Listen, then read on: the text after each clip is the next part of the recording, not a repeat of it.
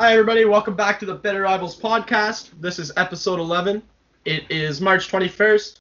The Habs won a game in a shootout last night. The Leafs won a game in general. and it is a good Sunday morning. It's a great Sunday morning, Abe. Un- Yes, unless you're unless you're a Toronto Maple Leafs goalie. Yeah, no, And- that's. Well, or it's a good Sunday morning if you're Jack Campbell Yeah. right now. So, let's let's address the elephant in the room here: goaltending and lack thereof. Yep. Um, Leaf fans need to understand that Jack Campbell is not going to come in to to just take over the net and and save our hockey team. It's just not going to happen. He is a backup goalie. He has been since his draft year, which was 10 years ago. He's played under 100 games in the National Hockey League, and that was his seventh as a Toronto Maple Leaf. I you cannot expect him to come in and just change and and be something he's not. I think is is more or less what I'm trying to get at. He's playing good hockey. He's played back to back shutouts for games that he's played when he's been healthy. That's another issue. He hasn't been healthy. But Freddie, I, and I don't know if he's not 100%, if he's hurt, and even if he is, this is the National Hockey League. You have to perform, regardless of whatever. If you're if you're not ready to to stop the puck, then don't play. It's Exactly. you know like if if you're not 100% and that's impeding you from stopping the puck, then don't play. And regardless of whether he's hurt or not, Jack Campbell I think has clearly taken the net at this point because the boys play better in front of him. They're tighter defensively. He makes the little save. He makes the timely saves that you need from a goalie. The boys seem to always want to play in front of him because, as we know, he's one of the most high character guys in that dressing room. Oh yeah. So that's uh that's that, man. Goaltending has been bleak and that was very refreshing. A shutout last night was extremely refreshing. So, yeah, how's Carey Price doing? Carey Price has been Carey Price. He's been he's been doing his thing. Uh, we actually had a, like a pretty decent week. Points in all of our games this week. Uh, two two wins, one in the shootout, and then two overtime losses. But I mean, points in every game. Like no weak goals. No like ah he should have had him. Like he's, he's been playing like Carey Price. Well, that's what you guys need, right? If he doesn't play like Carey Price, you guys aren't going anywhere. Exactly. But yeah, no, so, I think I think definitely in the last like two three weeks, you know, since Claude Julien was fired, we've definitely seen a better Carey Price. yeah, But I think the other thing is we've seen a better team in general. Like everyone's playing that little bit better. So I don't want to like just say it's all Carey Price, but you know, when he's Well, carry when- price, yeah, when your goalie is making saves, you you, you just you know you have that confidence to to play better hockey. It's that simple. Really is that simple. So the way the standings sit right now is the Leafs are in first place with 42 points at 32 games played. Yep. Uh, the Oilers have 34 games played and they're tied with us at 42 points. The Jets are four behind and only one game back, so they have 38 points and they've played 31 games. And the Habs are sitting in the fourth spot. Um, five games in hand though. Uh, no. The Habs have played 31. The Leafs have played 32. And you guys have 37 points. We have 42. They were talking about it last night, or is it? Uh, we had games in hand on Vancouver. You have games in hand on Vancouver. You have four games in hand on Vancouver. Yeah, yeah. Okay, that's what they were talking about then. You have two points and four games on Vancouver. Yeah. And you also have three games and are only back by five points on the second place Oilers. Yeah. So doable. Do- 100% doable. If you win those three games, Yeah. and you, you, you even them in games played, and you win all of those three games, then you're ahead of them in the points in, in points. Man, this is gonna be tight. I'm telling. I think those like it, it looked at one point like the Leafs were running away with it, but I don't think they are anymore. No. Well, I mean, you go you go two and seven over nine. Uh, that's what happens. Yeah, and that two and seven over nine, back to goaltending, like straight up back to goaltending. We because that two and seven over nine came immediately after sweeping the Oilers for three games. Yeah. Right, with two shutouts, and that's what it was. Is we were getting saves. The team has not really strayed away from their game, and the way the Leafs play the game of hockey, you're gonna need those saves. Like you're gonna need a timely save, for Yeah. sure, because we're just we're so high flying and high powered offensively that of course chances are going to go the other way, right? Like that's how that works. And if you're not getting saves, you're not going to win many games. No. And I don't know. That's that's part of the reason that I think that Jack Campbell because he was he got the shutout there in Edmonton. He's been hurt, comes back and just lights out, man. Lights out. Like, and this he was the, making some he played great last night too. at this point, the crease is his to lose. Like Freddie's lost it. Like he needs to figure it out. He just needs to figure it out because I do believe, like, when it comes down to it, Freddie Andersen is a better goalie than Jack Campbell. I believe that. I really do. I, yeah, if if you had both of them playing at their best, Freddie is better than Jack Campbell. But right now, like it's Jack Campbell, and it's not close. well, I can't. It's hard to argue that. Really hard to argue that. Keeping it on the topic of goaltenders, I want to uh, shout out that Joey Daccord kid in Ottawa. Oh yeah, he seems like a really high high character individual again. And um, yeah, did you see his post after after his first NHL win against the Leafs? love that, love That That was good stuff. And it came Uh, against the Leafs, so it was even better for me. Yeah, like that. I mean, I was really happy for him after that. Of course, I wasn't happy that the Leafs lost, but Yeah. that was uh, that was some good stuff. Good stuff. You love to see it, but he's hurt now, done for the year, and you hate to see that. oh yeah, Joey Daccord. And I guess his uh his dad is a well-respected goalie coach in the league too. Like uh, Noodles was calling the game, Jamie McLennan was calling the game, uh, the Ottawa game there, and he was saying like his dad, like he's he, this kid's got mechanics, like you know what I mean? Like he was raised in a net, Yeah. more or less. And uh, yeah, his dad's a respected guy. He's a respected guy. He seems to be extremely humble, especially given the fact that his dad's been in the league and been a part of the Yeah. league for so long. Uh, but yeah, there's not really much other than Joey Daccord is out long term. It looked like he tweaked his tweaked his knee, if I'm not mistaken. oh yeah, that'll do it. And the Senators' goaltending situation is abysmal, to say the least. like I didn't think it could, it could get worse from the beginning of the year. I really didn't think it could, but here we are. Yeah, well, you're not getting good starts out of Matt Murray, and then No. your backup goes down, and then your backup backup goes down. And especially after Daccord was looking half decent, like he was looking all right. Yeah, he Like was good. He was definitely easy to root for. Yeah, he definitely he looked like he could steal a couple games for him. Oh, 100%. 100%. And also, while we're talking about goaltending, Thatcher Demko, buddy. Yeah. What the hell? When Thatcher Demko's on his game, he's kind of elite. Like, again, I cannot argue that. like, yeah, that's uh, it's crazy. Wow. Because like Man. he kind of came from nowhere. Like he was Well- not. I think he was he was uh he came from the college ranks if I'm not mistaken. Yeah. NCAA. And I remember last year in the bubble he was playing like spectacular because Well, Markstrom I got mean, like it was just kind of out of nowhere in the bubble. He was unbelievable, and he's just run with it. And like, good on him. Good on him. good on him. And, and I think I could be wrong when I say this, but I think he had a little bit of a shaky start to this year. Just the start, like the first Oh. couple games. Yeah. They weren't getting the goaltending either, I think, but he has really come into his own. Well, was- like you know, the Habs played the Canucks uh, a lot early in the year, and it was one of those ones where it didn't matter if it was Holtby or Demko. They were both kind of, you know, eh. exactly. So yeah, but Holtby has definitely not found his game, whereas Demko is absolutely run with it. He's he's their number one. It's not even close. Hundred percent. Hundred percent. Yeah, Uh, goalkeeping a little bit, a little bit here, and talk about the Habs' uh, win in the uh, shootout last night. So our overtime strategy, we were 0 9 going into it, and there was something I noticed last night. Um, so the first time they did it, I guess I thought it was just something, you know, just a random thing. So Suzuki was trying to get entry into the zone.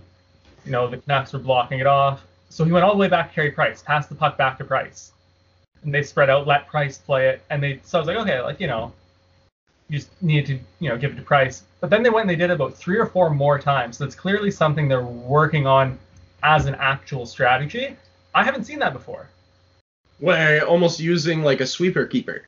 Like that's in my notes. I literally have it. It felt like soccer, where like that's what you do. If you can't break down the like the defensive unit, you go back to your goalie, use him as an outlet, and you know create some numerical advantages. And I thought that was really interesting. It didn't lead to the goals because we went to shootout, but like I've not seen that before ever.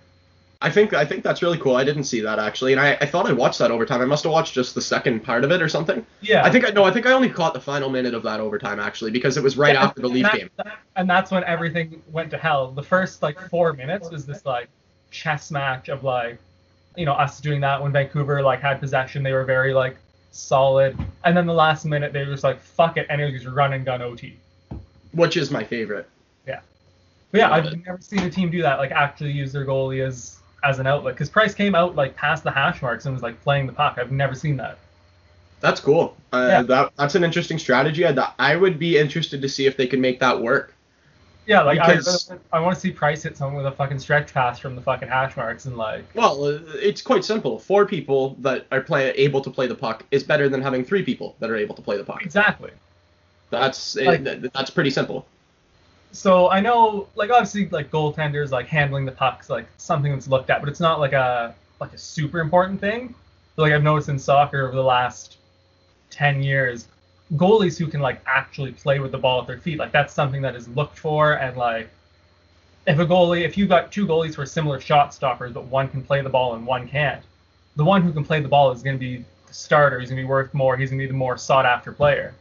And like this, I mean, I don't want to sound like a you know, a know-it-all, but like this could be something where like in a few years, like a goalie being able to come out and play the puck, like that might be something that is really looked for. Like, and you're gonna see guys like training for it at like a younger level. You know what I mean? I do I do see what you're saying. I don't know how that would work in hockey though, just Yeah, because the, it's so much faster and there's so much less room. It, it wouldn't be like a like something they do all the time, all the time, but like in an overtime, knowing that knowing that hey, like if I if I need it, I can go back to my goalie and he a hundred percent I trust him. He can play the puck. He's not gonna fuck it. Like that's huge. No, that is, and, and especially in situations like that, I think where that would be come in handy a lot would be uh, times like power play, Oh, yeah. power play and and three on three overtime. I think is probably where you would want a goalie that could have those types of abilities for sure. Because like you think of like the couple like really good puck playing keepers, like yeah, obviously like Marty Turco, Carey Price is one of them, uh, Roberto Luongo, like Mike Smith is one of them actually. Mike Smith, unreal. But like it's very few and far between a guy who, like, if you gave him the puck at the fucking hash marks, like, you would be like, oh, he can make a play. He's not just gonna fire it down. Like, he can make a legitimate hockey play. Yeah, no, I uh I, I I would be interested to see if like you're right, if that's something that we like not move towards. Like I don't think we're gonna start moving towards like this is a new revolutionary thing that goalies No. could play the puck. But I, it'd be interesting to see if we move towards goalies doing that more often Yeah, and exactly. and making actual like meaningful plays. Yeah. That's cool. I like that thought. Um, Leafs have placed Travis Boyd on waivers today. Yeah, that was like what 20, 25 minutes ago, just before we got on the air. Something like that. Yeah, I think I saw the tweet 10 minutes before we hopped on the air. And uh, that sucks, man, because he's I, I like him. I really like him on the fourth line role, but man, our team our those bottom two lines are getting crowded. Yeah. Like really crowded and we need some consistency and I'm sorry, Boyd. I love you, man. You've been playing great, but I'd rather have the Wayne train up in there, you know? No, I, I don't think anyone would argue with that. Like I love Jumbo and I love the energy that he brings to the team. But I sure hope that guys aren't losing spots that are playing better hockey than him just because of the energy he brings to the team. Because I love like I think Jumbo's a great hockey player. I think he's still he's obviously lost a step and he wasn't ever the most fleet of foot to begin with. No. But he, he you get the play out of him every now and again, but sometimes he's a straight up liability. Well, And happens when you're what 42, 43. 43 years old. Yeah, 43. Like And of course you like they break down his ice time and they, they bring it down a lot. Like he was getting he was getting first line minutes when he was playing constantly with Matthews and Marner, right? Like he was on like almost 20 minutes a night. That's a lot for a 43 year old man. yeah, you cannot do that every night. No. So I like him, and I think I've said this on a previous episode about Jason Spezza. I like you get those guys and you play them at 10 minutes a night, and you're gonna get 10 minutes of battle and skill and and work. Like Jason Spezza ripped one last night. Man, like that that looked like a highlight out of like like an 06 07 highlight package. Well, yeah, you can either choose to play these guys 20 minutes a night and get the the later career, like you can get Dallas Stars Jason Spezza or late career San Jose Sp- Sharks Joe Yeah. Thornton, or you can get like mid to late 2000s Joe Thornton. Okay, maybe not that good, but and and like Ottawa Um, Senators Jason Spezza for Yeah. 10 minutes a night instead Yeah. of 20. You know? Yeah, because if you that like that 10 minutes is perfect because you're not overworking them. You're not you're letting them play their game. You're not Well, I- asking them to go out and do that. Basically double that. you want all of their ability and everything they do to be like brought out in those 10 minutes. You don't want to have to rely on those guys for 20 minutes of ice time because if they're spreading that energy at that age over 20 minutes, it's just simply not going to be as good hockey. Like they're just not going to play as good. It's it's really simple. Yeah. Um but yeah, Galchenya! Gally, first point. with the apple. The Galchenyuk jersey is in my cart from Real Sports and Apparel. Do it. Pull the trigger. Pull the trigger right now. I don't even have an Auston Matthews jersey yet. I think I gotta get that one first. Do both. Do both? Get a Galley. Man, if I get a Galchenyuk jersey, I have to get instead of Galchenyuk, Galley sucks on the back. I have to get it. If that's what I do, I just gotta go Galley sucks. That would be hilarious. Uh, That's funny. yeah. it was Um, weird thing in a Leafs jersey. yeah, it really is. Yeah. Oh, speaking of Galchenyuk, how the refereeing in last night's game. Oh, that hooking call? But did you see what happened immediately before it? No. No, I only saw the hook. Okay, so this is exactly what happened. Galchenyuk's literally like he almost on a breakaway. Like he's like he beats the guy, beats the defenseman wheeling down the boards right in front of the benches. Beats the defenseman, gets his legs taken out.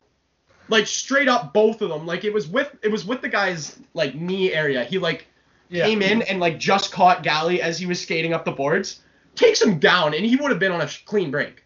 Yeah. And I was like, "You're kidding? How is that not a penalty? How is that not a penalty?" And I'm sitting there mad that it's not a penalty. The whistle blows, and Galchenyuk's taking a hooking penalty, and I lost it. I was like, "Are you kidding me right now? Like, there's no way that I just saw that happen." Yeah. Man, the inconsistency. I don't know. I haven't watched many Habs games. How's it? How's it been in Habs games? Um, it's it's been so 50-50. Like some games everything's called, some games nothing is called, some games the refs just call whatever the fuck they feel like calling. Uh, it's just it's all over the place. It's Yeah. it's all over the place. Well, and this is something we've been calling for for how long? Yeah. Like Oh! Twitter has shown me the USHL Tri City Storm. Goalie goal! oh, em- into an empty net or what? Into an empty net, yeah. Here, I'm sending it to you right now. um, if you want to just keep going on discipline here, how Yeah, about send that, that Tanev hit in the Pittsburgh Boston game? I have not seen it. Should I have? Well, the five for uh, boarding, five in a game. It was earlier in the week. Oh, yes. No, I did see that. Ah! Man, oh, man, oh. I don't think that's a bad hit. Okay. Okay. My my thing with it, the hit itself, just just the hit, is not bad. I think two for boarding is fine. Okay. But he comes across from fucking the other side of the ice and he only has eyes for the fucking hit. He's not trying to play the puck there. He is Okay, trying. so you, are you thinking it's a charge? Is that what you're saying? oh, 100 percent, 100 percent. I think two for boarding on the hit just alone, just the hit, two for boarding would have been fine. But he came from across the ice and he was looking to hurt a guy. He's not looking to play the puck there. But again, um, no supplemental discipline. man, oh man, oh, it's a fuck. He just finishes his check. It's unfortunate because he lands head first in the boards, man. Like you never want to see that, obviously. Yeah. So I, I'm gonna I'm gonna show you because I know what clip you're watching right now, and it's just the hit, and it's No, I'm watching the one now where he runs Where he across the ice, across the skates ice? from the other side of the center ice circle, yeah, like And- charges on. That's a Yeah. charging penalty, yeah, but it's not a bad hit. no, but you can't you can't fly across the ice like that and smoke a guy. Like you just like that's just brutal. Like he's Did he not get looking games for it? Pardon? Did he get any games for it? Nothing. Good. Good. I would have been kind of salty if he would have served any suspension for that, honestly. Yeah, Like- yeah. like my problem is, yeah, like you just can't fly across the ice like that. That's fucking horrific. The the hit Yeah, but the hit itself is fine. The hit is shoulder to shoulder. I've got no problem with the hit. But you can't fly across the ice like that to deliver that hit. yeah, but man, you don't think that like let, let me put it to you this way: we're not even having this conversation if Tinordi just just gets up. Okay, Uh, I would, well, it's still a charge. it's still a charge. Like Right. he's still charged him. That's two minutes for charging. Yeah. I would agree with that. But I don't like he just finished his check, man. Like I I I don't think that that's worth anything more than 2 minutes for charging. Like you that you know, you especially like you've played hockey, man. You know how quick things get and how like especially you know you're at the end of a shift, maybe you took a slash in the back of the leg. You might want to run somebody. You don't go for their head. You don't hit them dirty, and I don't think he did. Very unfortunate result. Like Yeah. very unfortunate result. And you, I really, really hope Jarred Tinordi's okay. I like I'm, I just keep watching this clip and like he he he knows he he looks and he sees the guy coming. He's on the other end of the ice and goes, "I'm gonna fucking drive him into the boards." You just You can though. Like that's you're allowed to play. You're allowed to hit in hockey. you're allowed to hit, but like you can't. The whole like he's just it strides the whole way through. There's no gliding there. He strides right into him. He's brutal.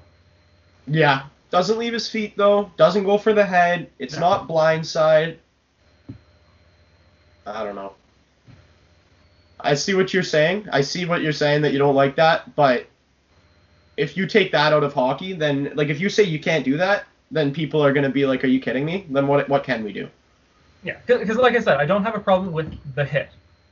If he, you know, takes his couple strides and glides into that, we're not having a conversation. Like that, it's it's done. It's hey, look at that big hit the other night. But you can't fly across the ice like that. Yeah.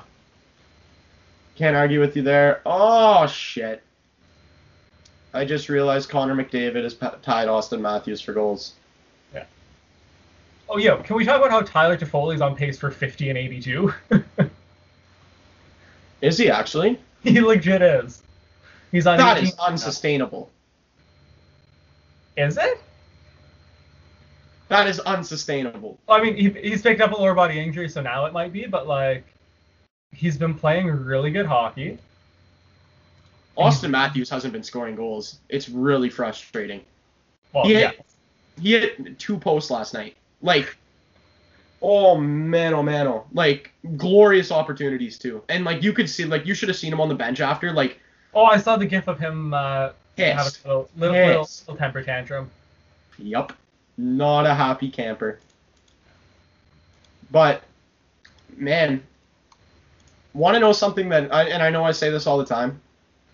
Mitch Marner has to be, like, he's got better vision than anybody I've ever seen in this league before. Like, it's like he's watching the game. It's like he's watching the game from, from the bird's eye. Like, I, I get what you're saying, but I, Like I who's got better guys- vision for the game? I, I look at guys like Jumbo and Patty Marleau who are fucking like four digit assists. Like I would much rather those guys in their prime than Marner in his prime right now. I would Ah. argue. I would argue that all day. Like, Ah. You know, no, and you know, it would be a good argument because I, I think it's there's valid points on both sides. Like it's, there's no. yeah. Well, Yeah. let's have it. Okay. okay, well, do I need to pull up the Olympic gold medals and kind of end that argument? okay, but Mitch Marner hasn't even been 18 for an Olympic, like an Olympics yet. I know, I know. I'm just saying, like, like if you're talking about the best vision you've ever seen, like he's up there, but you know, Well, it's just it seems like because like to to be honest with you, he's not the fastest. He's quick. He's not the fastest skater in the world. But it just it seems like whenever some like whenever he's like on zone entry specifically, he seems to just always turn like almost every time he's making a, a zone entry, turn something nothing into something every time. Like you know what I mean? Like he just he he sees lanes that like when you're watching the game at home, you go, make the pass. What are you doing? Make the pass, and nobody makes the pass ever. He makes that pass. You know what I mean? Like just eh, and it's so fun to watch, so fun to watch. And William Nylander's been on a hot streak, but I really want to give the props to, to Mitch Marner today. I think he he's been playing the best the past two games. The like Friday, Saturday night, the back to backs. Mitch Marner's looked like a man on a mission, like straight up, and he's playing great hockey. And props to you, kid. yeah, Yeah, he's. I think he's definitely played. He's been one of the better Leafs all year, really. He really has, and it- it's at the beginning of the year he started slow, and something switched. Something switched, because he's back to being magic, man. Absolute magician with the puck. And he's got 28 assists, and he's sitting at 40 points. So, and here's another thing about Mitch Marner: 12 goals, zero power play goals. Yeah, 'cause he's the setup man. He's the passer. He's the passer when it comes to the power play. But when you need a goal at five on five, call on this man. Yeah. Call it because and the thing is, man, that goal he scored uh, against Calgary on Friday night, absolute rip, man. Like walks into the slot and rips it bar dizzy. Just Yeah. oh, m- beautiful. And I was like, Mitch, you can shoot like, like that. Looked like Auston walking into the slot and just ripping one bar down. Like, you look like Auston Matthews. Did you see Nick Suzuki's goals on Sat- Friday and Saturday night? Oh, absolute rips too. Like, Absolute rips. Like they were the same goal. Carbon copies. Yeah, un- unbelievable. Unbelievable. Unreal. Great, great rips, man. Love those. Love that. So, how do you feel about Van? Like, who do you think is going to finish last in this division? Do you think it's going to be Ottawa? Or do you think, or do you think Vancouver's gonna gonna shit the bed again here? Um, I think, I think it depends entirely on goaltending. So I think, think I if- think, I, I think if, Dem, if I think Demko could be the reason that the Canucks don't finish last. He could put this team on his back. They might not make the playoffs, but they won't finish last if he plays the majority of these games, their last remaining games, and like has been the Demko we've seen recently. Like they'll be fine because Ottawa I just would- doesn't have that. I would totally agree with that. The Jets too are scary. hmm like I don't know. The Jets scare me. I, I'm just looking at this division as a whole right now, and man, I Winnipeg any given night can put seven in the net. But Winnipeg any given night can give up seven too, because we've seen it a couple times. Yeah, no, I know. I get that, and that's why they're probably that, that that's probably why they're not leading the division right now is because they can also give up that seven. And if Hellebuyck for whatever reason isn't making saves one night, they're fucked. Yeah. Right. Well, like that's that's what happened a couple weeks ago. That Friday, uh, that Saturday night against the Habs, like Hellebuyck had a fucking garbage game and we put up seven. Like, Yeah, uh, yeah. You guys won that game like seven one, right? Yep. Jeez. and that's the thing is like I don't see the Habs or the Leafs losing seven one. You know what I mean? Like, Mhm. I, I just don't see us doing that. The Oilers, maybe. I don't think they'd lose 7 1. They might lose 7 6. McJesus and Draisaitl might fucking put up some goals, but I just saw an article, which I am not going to click on because fuck Steve Simmons. Five hours ago, the Toronto Sun, Simmons, Leafs captain Tavares not living up to his salary. oh boy. All right, Dave. Let's go. Let Let's have this talk. Do we have to? I think we I, I think we have this talk. Hey, I I'm I'm neutral on this on this topic, Dave. Well, here, let's get a full list of points here. Uh, okay. I really don't want to have this conversation. yeah, no, John Tavares is right now. He's sitting at a. He's sitting at 27 points. Is yeah, that nine, right? nine goals, 18 assists, plus 10. You know. Where did I see that? Why am I missing it again? There we go. John Tavares. There we go. Okay. So 27 points in 32 games, including nine goals, and he's a plus 10. Yeah. He also is the captain of this hockey team, Yep. and took less money to come play for this hockey team. True. Rocks, Steve Simmons. Kick Yeah. rocks. so not that I want to back Steve Simmons, but if I'm paying my captain 11 mil a year until 2024 2025 is the last year of it, I would kind of expect a little more offense from him. I see what you're saying. I totally see what Yeah. you're saying. The other thing you have to understand though is John Tavares is being placed in a 2C role, right? Yeah. Like he's the second line center. He is 100%. And man, 0.84 points per game from your second line center is good. Oh no, Very 100 good. percent, hundred percent. I'm not going to argue that. I just, I think, I think he's a victim in this case of. He's not that he's getting paid too much, but his salary makes it seem like he should be doing more. You know what I, I- mean? I kind of see what you're saying. Like the first year he came to Toronto, he scored 47 goals, Yeah, right? Like that's I think what people want to see out of John. exactly. And the thing about John, and it's it's really interesting actually. The thing about John is we've known him as one of the better players in the NHL for like since he came in, right? Like in 2009 Pretty when much. he came in. Remember World Juniors? Like the John Tavares was the big guy. Uh, He's gonna he come was- into the league, uh, he was granted exceptional player status in the CHL. into the OHL. Yes. Yeah. Yeah.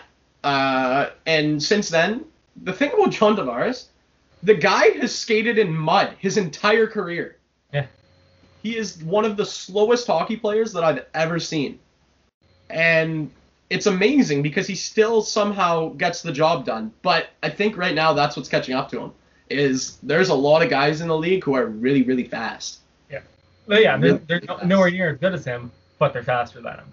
Yes. And that it seems like that's what it is with John is he seems to like when he's on zone entries and, and things of that nature, he seems to always get caught. Yeah. And it turns into lots of giveaways.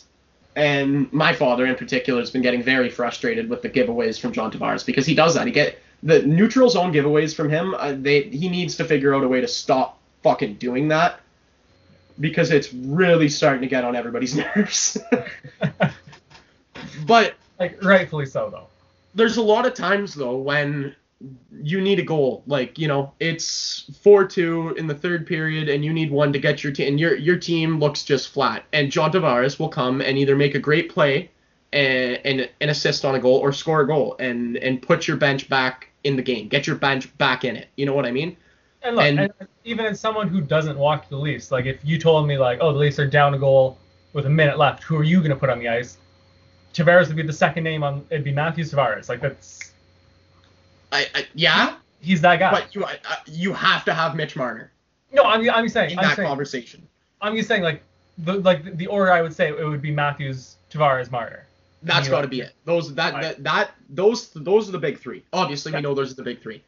Yeah. And yes, the one who is playing the least exceptional, we'll call it right now. I'm trying Yeah. to be nice. Is John Tavares for sure. But to come out uh, uh, like that's what I hate about Steve Simmons. That's what I hate about Steve Simmons. To come out and write an article telling John that he sucks pisses me off. Yeah. Because you Like- know Tavares sees it. You know he does 110%. Yeah. And I just I, I and John's the type of guy who like he's gonna look at that and think the same thing I am. Who gives a fuck what Steve Simmons thinks? Yeah. Like seriously. But yeah, he's a polarizing reporter, that guy. Yeah, and like I've never liked the uh, like the headline grabbing like writers. I've never liked that. Yeah. Well, and I think we can go back and yes, we are going to give this a little more airtime here. Is when he revealed that Auston had COVID and nobody else in the league had been like nobody else in the league, nobody knew any of the players that actually had the virus. Yeah. And Steve Simmons wrote an article saying Auston Matthews has COVID. And then Auston Matthews in a press conference, when asked a question by Steve Simmons, called him right out on it. Do you remember that? Uh, I do, yeah. that was spectacular. Everybody listening, go by, find the YouTube clip of it. It's great. Auston Matthews just basically goes, "Yeah, Steve, I uh, I'm not gonna lie, I I really don't appreciate that article you wrote about me, and uh, yeah, that's about that. I think you suck." And like that's, I can't argue with him. Oh, yeah. Do You remember uh, Voracek called up that uh, Philly reporter too? Same thing. Oh, love that. That love Yeah. Voracek calling that guy out, and yeah, Konecny's face in that too was great. I'm just on the point like points leaders page here. David Pastrnak has 14 goals in 21 games, 26 points. That man is an absolute Unit. firecracker, like Oh, unit and firecracker. Like I okay. You know how much I fucking hate the Bruins with like all of my heart. You know how much I fucking hate the Bruins with all of my heart. Exactly. But I for some reason I cannot hate Pastrnak. I just can't. I know. I, me too. I I hate every other player on that team. Yep. Every other player. The, the only, Bergeron's kind of cool. Bergeron only when he plays for Canada. When he plays for Canada, I it, it's fine. Because like Marchand, even when he plays for Canada, I still hate him. But like Bergeron, when he plays for Canada, he's cool. I, I'll give him the thumbs up. Yeah, can't argue with you on that one. Yeah. But uh, yeah, no, you're right. Pasta, you just can't. you just can't. You just can't hate him. You uh, you gotta love him. Uh, Jeff Petry Norris update. Um, he's been playing basically the same hockey. Uh, he's playing actually. He's back playing with Kulak because Chiarot's out with a uh, fractured hand. He's out six to eight weeks. So uh, Weber's now been playing with Edmundson. Kulak's been with Petry, and then uh, Romanov, Mete, and Ouellet have been uh, a rotating bottom pair. Two of the three of them. Okay. Uh, looks like he's sitting five points back of the lead for defenseman points now. Yep. He man, Tyson Barrie had a week. Yeah, he did. Oh my god. Okay, I guess we have to talk about Tyson Barrie. I love. Um, well, just there's a Leafs connection there. Yeah. Man, that is so frustrating. Like watching a like well, we got him out of uh, Colorado, Yeah, the and right. pardon? The Kadri deal. Yeah, that was the Kadri deal. Okay. And we got Kerfoot and him for Kadri. And I was so happy because I knew that he was a very high scoring defenseman. Like I knew he had been in the top of the league for the past couple of years, and I was very excited to get him in a Leafs uniform. But now, or then he goes to Toronto, sorry, and plays under Mike Babcock, and sucked. Terrible. Yep. Then he played actually pretty good under Sheldon Keefe. I don't remember what the exact numbers are, but he was on a pretty high scoring pace under Sheldon Keefe. Yeah, yeah, yeah. And then he walks, and now he is second in the league in points among defensemen again. And I am so frustrated by that stat. So frustrated. Because I wanted him to work so well with that high powered offense that we have. And it just never happened. So who, do we know who his partner is in uh, Edmonton? Does he play with Nurse? Well, I think he gets a lot of the points on the power play. Yeah. I'm looking at And I think he's I think he's the only defenseman on the power play. 14 of his 30 are on the power play. So half, half, half just under half his points are power play points. Okay. Let's see who his partner is. I think he's playing with Nurse. I literally just googled Tyson Barrie, and the first article that came up is Will Tyson Barrie's defense hinder the Toronto Maple Leafs? And yes, it did. But uh, okay, Oilers depth chart. Yeah, looks like he plays with. Dar- no, he looks like he plays with Adam Larsson, and Darnell Nurse plays with William Lagesson. I don't. What? Nope. Who's that? But so it looks Ad- like he plays with Adam Larsson. so I know Adam Larsson's a lot more of a solid like defensive defenseman. Stay-at-home guy, yeah. So I think that I think that helps him because he was what playing with uh, Morgan Rielly in Toronto. I believe so. Yeah, if he would have Yeah. been playing with a guy like Muzzin, that might have helped his case. Yeah, because I think you know you, you pair two offensive-minded guys together and you're it's not going to go well. Yeah, well, you're going to give up lots of goals, yeah. Yeah, exactly. And I think more because Morgan Rielly's the better of the two. Not that he got away with it more, but he took a little bit, little less slack, uh, like stick for it. Whereas Tyson Barrie took a lot of heat for maybe not all of his mistakes. You know what I mean? Yeah, yeah, no, I, I see what you're saying, and and Morgan Rielly too. I think another reason that them being a pairing isn't very good is when Morgan Rielly is can't think about jumping into the rush and playing offensively. That's that hinders his game, like a lot. So when he's with playing with a guy like T.J. Brodie, like he is now, Yeah. Timothy Jimothy Brodie, uh, yeah, Yeah, no, he, he he he knows he can he can hop in the rush and he knows that Brodie's covering back there. It's fine. It's Yeah. good. and Brodie doesn't have a goal yet as a Leaf. Let me tell you something. I don't give a shit. Yep. I don't give a shit. Yep. He's playing so good. like he's so good on the on the back end. He is the uh, he is the most disruptive guy. What like when an odd man rush is coming on like against him, he is the most disruptive defenseman like that I've ever seen. Like his stick is just I I've never I, I can't do that. It's crazy. Like just two on ones, three on twos. If TJ Brodie's there, you might as well just dump the puck in. Like you, you know what I mean? Because he's gonna rip it right off your stick, and then we're going the other way. It's great. I, it's so refreshing to have that defenseman there on your first top pairing. So good. And as a Hab, you know what it's like. Oh yeah. As a Habs fan, you're not a Hab. Yeah. You know what I mean. Um, before we uh, finish here, I do want to talk about um, Dollar Dollar Bill, Kirill. Like, can we just have a segment of the show for him every week? Because like it Well- feels like we end up talking about him every week. Can we just have like, can we make a segment out of it?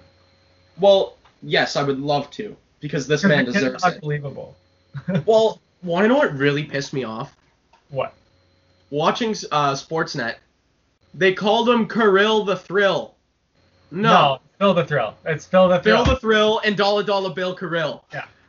Like, Come on, man. Who calls him Kirill the Thrill? They're like, I think that's what the kids are calling him nowadays. No, they're not. They call him Dollar Dollar Bill. Every time, without fail. Yeah, kids on uh, 10 goals, 15 assists for the year. Runaway He's got a Calder winner. lead. What? Pardon? Oh, I said runaway Calder winner at this Oh point. yeah, he's got a seven-point lead among among among uh, Rookie. rookies. Sorry, and uh, yeah, Jimmy Stews in second there with 18. Love him too. Yeah. That Ottawa Senators team, give them a couple years, they'll be all right.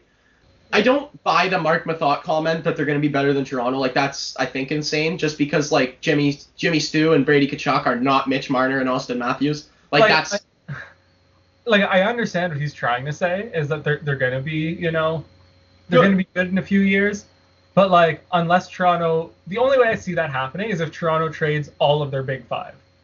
If you trade all of the big five in a couple years, then then maybe the Senators will be better than them. big five.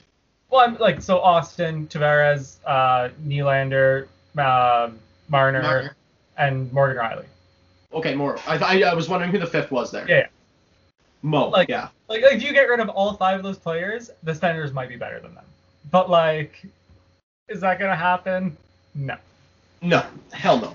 Yeah, no, that was uh that was a very courageous comment there by good old Marc Methot. Yeah, that, that that's when you, you save in the bookmarks and keep it for when the Senators are in the basement in five years still. Yep, because they're a dumpster fire organization. And even though they have great players like Brady Tkachuk, Jimmy Stu. By the way, when I say Jimmy Stu, I'm talking about Tim Stützle, if you guys didn't know that. Yeah, it took me a very long time to figure that out. Yeah. Uh, yeah. I, I, but I do genuinely believe that we could run that franchise better than Eugene Melnyk. Yeah, I've got, no, I genuinely no believe that. doubt as in my mind. 100%. But, but Another thing I want to get to is just the hypothetical conversation that we had last night about a lineup. Think about this, guys. You got you line up at center Well, yeah. ice to start a hockey game. give, give, give him the context first. Give him the context first.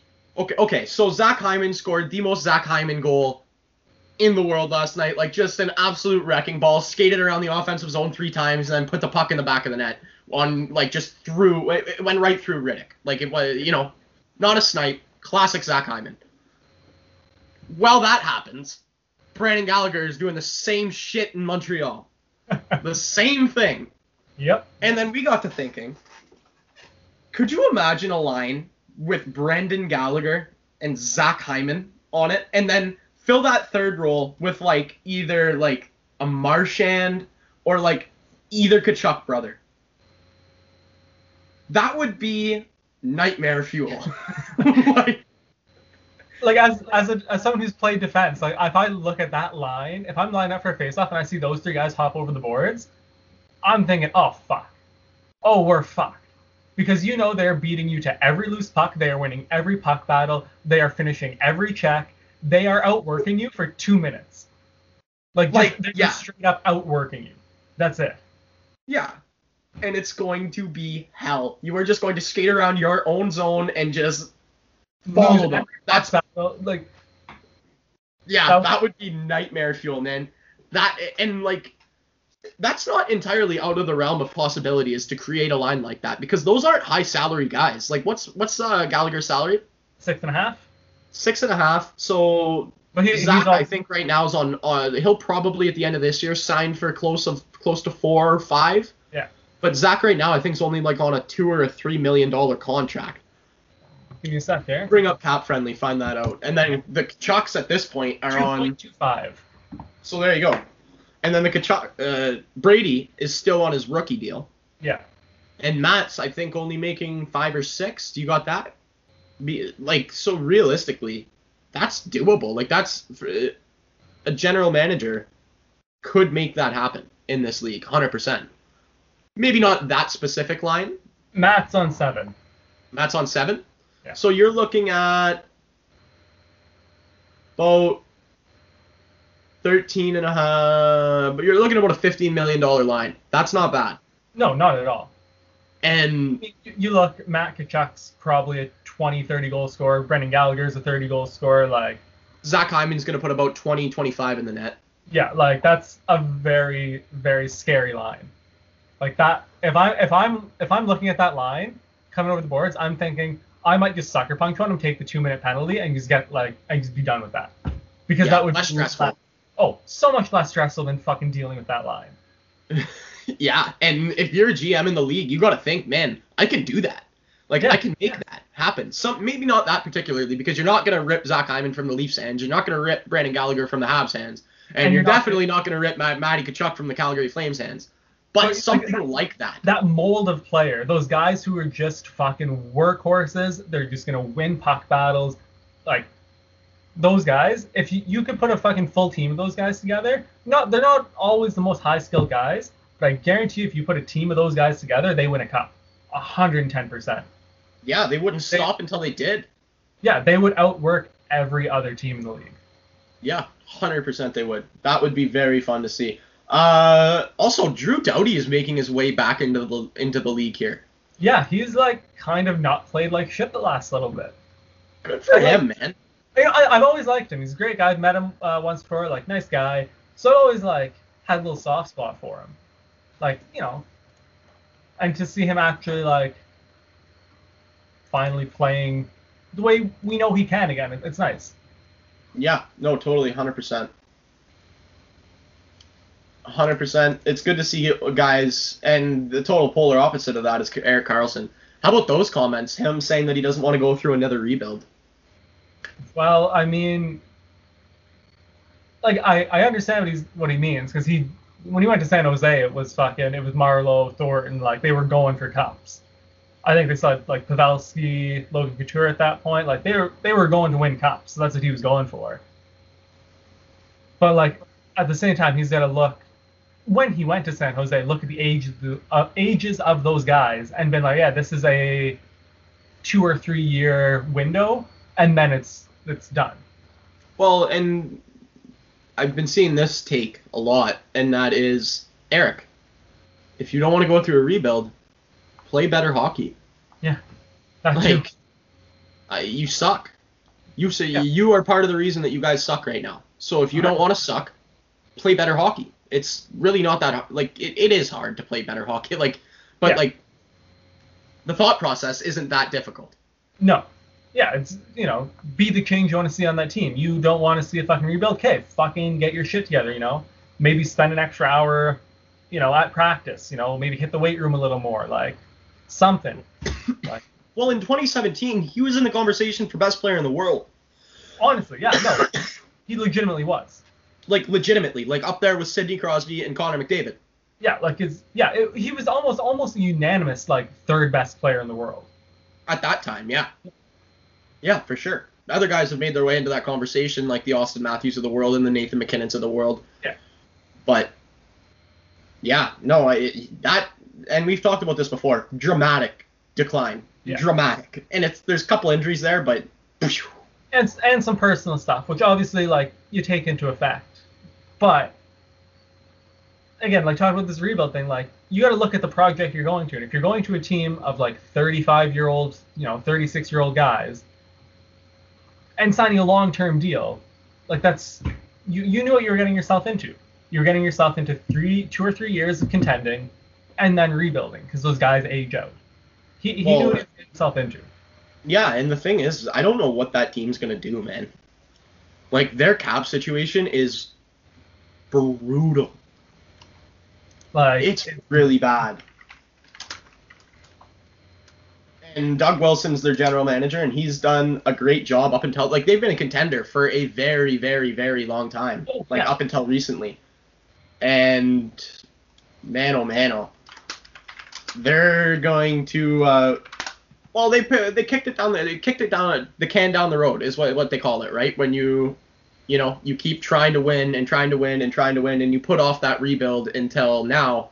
And but the longer you put it off, the worse it is. Yeah, because yeah, they're sitting on 2.4 mil in free cap space.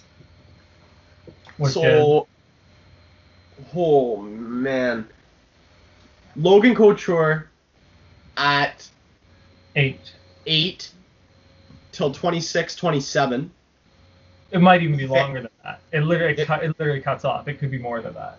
It could be more than Evander Kane. And by the way, no modified no trade clause. On and on Kane and on Hertl and on They Brent. got Kane at seven, Timo Meier at six, Hertl at five point six, Kevin Labanc, Kevin Labanc at four point seven. Oof.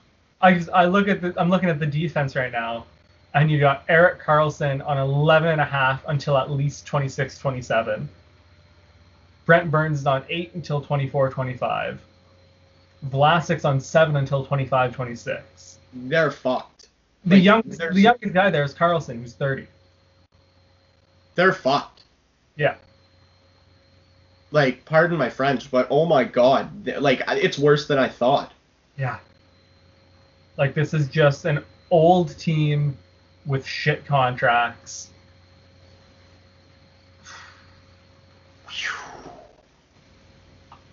Wow. That's concerning, man. Like for the league almost. like, like these guys could be really really bad for a long time. they're going to be. They're going to be. Like I don't see them get I don't see how they could get themselves out of this. So th- they might be paying a 36 year old Erik Karlsson 11.5 million dollars a year. He is in like what is he in year 2 of his contract? 3? I don't even let's see. He signed it in 2019 20 he's in year 2 of his contract and he has all he's Right now, I would say Erik Karlsson's worth at a maximum three or four million dollars. Right now. Yeah, yeah. He, like the way he's been playing the last couple of years, yeah. And you have him until 26, 27 at 11.5. That's Ouch. Oh my god, ouch. Um, so Couture is signed through 26, 27. So it doesn't go beyond that. he is going to be 37 and making eight million dollars a year. And And he's he's not even that good. no, like not even at his peak do I think he was an eight million dollar player. No, he's got 568 points in 744 games Yeah. in his NHL career. Like That's not that good. No, that is not a fucking eight million dollar player. And again, if, if you can make the same argument here that I did for Tavares earlier, he's the captain, and Yeah, but like, that's a bad fucking contract. yeah. Evander Kane might be worse. Evander Kane might be worse, but he's only got three, he's only got three years left of it, so I don't hate it as much. And he's younger.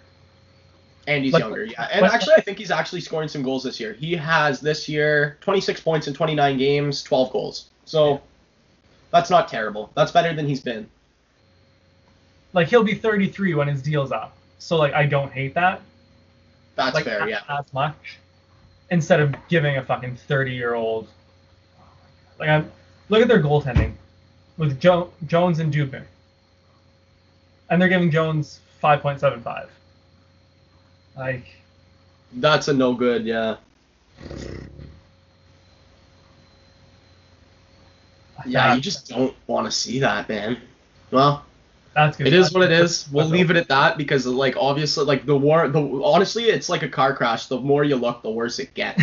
honestly like, I don't know, man. That's an absolute dumpster fire organization. If you want it, like, we thought Ottawa, like Ottawa's at least isn't in this type of situation. No. Like Ot- Ottawa has an opportunity to build. There is no opportunity here. Ottawa's problems are less on ice than they are off ice. Like their their actual team management is horrific. But like if you if you if I opened up Ottawa's cap friendly page, like there's some bright spots there. Like there's some positives. Absolutely. Melnyk's a moron. Well, they also need to do the right thing when it comes to signing Brady and Stützle. They Yep. need to make sure that they get some good contracts there, Hundred percent. especially with the flat cap. And the other thing is like, and I hope that the, these kids realize that like, so I'm a big, big like fan of guys taking team friendly contracts because it helps like when guys say they want to win cups, but then go and ask for eleven and a half million dollars. So Erik Karlsson is taking up 14.1 percent of San Jose's cap. Like, how can you go there and take up 14% of the cap and say, oh, but I want you to bring in guys to help win a cup because I want to win a cup. So like I hope guys like Stützle and Tkachuk like it clicks where they you know what, instead of asking for 10 mil, ask for you know seven and a half, eight. You know, leave the team some space to work with to bring in the pieces to help you succeed. Absolutely, absolutely, I agree with that. Yeah. And you do want to see guys get paid too, though. Like, 100%, 100%. That's the thing. Like I, I don't want I don't want them signing fucking. Well, I mean, okay. I will take a fucking minimum wage contract in the NHL every day of the week without hesitating. Seven hundred thousand a year, sign me the fuck up. But at the same time, like yeah, like I want to see these kids get paid. They deserve the money that they get paid.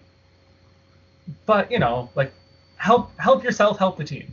Exactly. Yeah. If you want to win cups, it's that's pretty simple. Yeah. You're only allowed to spend a certain amount of money on hockey players, guys. Yeah. Like the- you know, like this is the if you're Kyle Dubas talking to the boy talking to the Leafs right now, Yeah. we're only allowed to spend a certain amount on on guys. We we can't go over that. We have the money to go over that, but we legally cannot go over that. Yeah. So you like it's a simple conversation, right? Yeah. You have to take a little bit less so we can be a little bit better, and Yeah. we can win. Well, think about it. Like, if your top five guys, let's just say they all take a million off their deals, right? When they're negotiating, that's five million in cap space that you can now sign someone. Yeah, that's a number one D man. Yeah, like that's the number one D man. Like that's that's huge. Yeah. And all it takes is, you know, instead of Auston Matthews being on what is it, 14 or whatever, 13, Eleven point five. whatever, same shit, 10 10.5. Like it's it's that little difference, and I hope that these kids like realize that because that's that's a huge thing. Well, and but then you have to think, did Auston take a little bit because right before that, Connor McDavid signed for 13 million, and Auston easily could have went in and asked for that too. Because guess what, the Leafs were gonna give him whatever the hell he wanted. A hundred percent. But it's you know, it's it's uh, it's finding that balance of what he wants, what he's worth, and what the team can realistically pay him. Yeah, Like realistically. yeah, totally agree. So, is there anything else you want to get off your chest today, Gitano? Uh, I do want to talk about a Cole Caufield. Just a little bit. Just a Okay, little. go off. Cole Caufield is fucking. I'm so excited to see this kid play for the Habs, man. So he, the regular season at Wisconsin's finished. Uh, his Wisconsin Badgers finished number one in the Big Ten. Um, he was the national goals uh, goals leader with 27, national points leader with 48 points, Hobey Baker nominee, unanimous Big Ten Player of the Year, and the Big Ten scoring champ. And he's too small to play in the NHL. I just I'm gonna clip that, and every time he scores against the Leafs, I'm just gonna fucking tweet that clip. He's too small to play in the NHL. He's too small to play in the NHL. Because I I fully expect that once he's integrated into the team and like, you know, because he's gonna he's gonna put on that his you know adult weight because he's only fucking 20. I expect him to be like he could easily be a 40 50 goal scorer every year. He could he's gonna be that good. That's some pressure. I, I don't think he's like in his rookie season. I think 20, 25 goals is you know that's kind of where we're setting the mark. Then, but you want that's yeah. you want to see him progress, right? So you know 20, 25 in his first year. You know, hopefully maybe hit 30 in the second, 35, and then you know years three, four, five, and after that, then you want to see him up 40, 50. Yeah, if- that's what. So that's you think his ceiling is that high, eh? I really do. He broke Patty Kane's uh, goal scoring record for the U.S. Uh, development program. Broke Ovechkin's Halinka uh, goals in a tournament record. Like this kid just scores, Abe. Like he, you put the puck on his stick, he puts it in the net. That's it. Like it's, it's, that's it. Yeah, that's definitely a bright spot in the future of the Montreal Canadiens. Oh, I can't wait for it. Because realistically, he could play this year for us, depending how their uh, their last like tournament goes. I forgot what. Uh, Frozen Four, Frozen Four, Frozen whatever. Four or something like that. Yeah. Some- something like that, whatever, because they're still in that tournament. Uh, depending on when that finishes for them, like he could sign his pro deal and be. I, I would assume he'll end up in the AHL this year, if uh, if anything. Yeah, I would. I, but I think you guys probably want him to play. Like once he's done playing in Wisconsin, you're probably gonna want to get him up to Laval for Oh, sure yeah, no. and get Oh, games. A hundred percent. Uh, Bergevin said at the beginning of the year that was basically the plan was whenever Cole Caufield can turn pro, he's turning pro. Well, and I think it's important for him because, like I said, he's a small guy. Like, Yeah. we, right? It's important Yeah. for him to get games against men, Yeah. right? Like, even if it's not in the show in the National Hockey League at the National Hockey League level, him playing against professional hockey players instead of just get like kids his age in the college ranks, Yeah. I think is really, really important for his development. A hundred percent. So like if if uh, if he goes and goes straight into Laval and doesn't play for Montreal this year, I've got no problem with that. I I think that's probably the best way. I would say that's what you want, yeah. Yeah. Yeah, because you don't want him to come into the league and not score and get discouraged either. You don't want to just throw a guy into the NHL unless he's like Connor McDavid or Yeah. Auston Matthews, right? and like and I and I realize that there's I you know I've got Cole Caufield up here, and I realize that those guys are up here like even more. Well, like yeah. I'm not I, I'm not that deluded yet. Yet. Yeah. Uh, But yeah, no, I I think him playing, call it 10, if you can get 10, 15 games in the AHL, learn the system, you know, get used to the pro life. Because he, he's had uh, two good camps for Montreal as a rookie. Like, everything Yeah, about the camp's been positive. So, you know, I'm, I can't wait. I can't wait to see this kid. He's going to score so many goals, Dave. I'm telling you right now. Isn't it a good feeling having young kids in your system that you're just very happy about? like yeah it's so it's such a good feeling especially because he it's the type of player that we're just missing. Like you know we've got tyler Toffoli, who bless him is leading the team with 18 goals. But i don't think tyler Toffoli is like the long-term solution. I don't think Tyler, I I'm still curious to see if he can sustain that. I think that's unsustainable. Tyler, he's just Tyler Toffoli is what he is, and he's going to regress back to the mean. You know what I mean? Uh, nah, I don't know. I, I okay. I think I think the 50 pace is a little much for him, but like I don't I don't think it's like too too far off him. You know what I mean? I would put like I I, I would say his ceiling would be like a 30 goal score. No, yeah, he's uh 17 18 was 24. Uh, 15 16 he put up 31 14 15 was 23 so yeah like that's ballpark where That was a good guess, eh? what That was a good guess, eh? Yeah. Yeah, so that's it. like like the the fifth like being on pace for 1582 is like a little much, but it's not. Entirely not- out of the realm of possibility. Yeah, like it's not like a guy who's going from like two or three goals a year is going on this pace. Like he's he's a guy who knows how to put the puck in the net.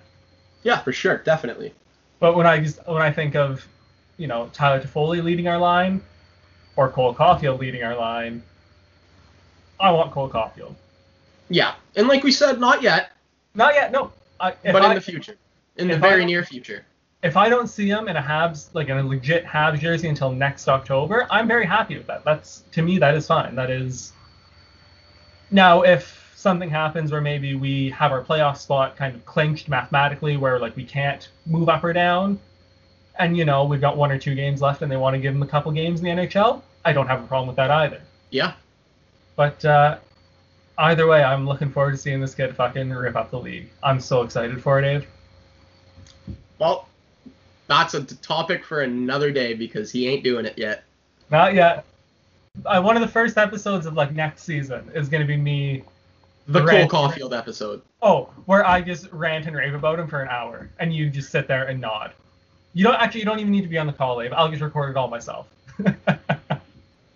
Thank you, everybody, for listening to Bitter Rivals Podcast, episode 11. We very much appreciate everybody who does, as you know.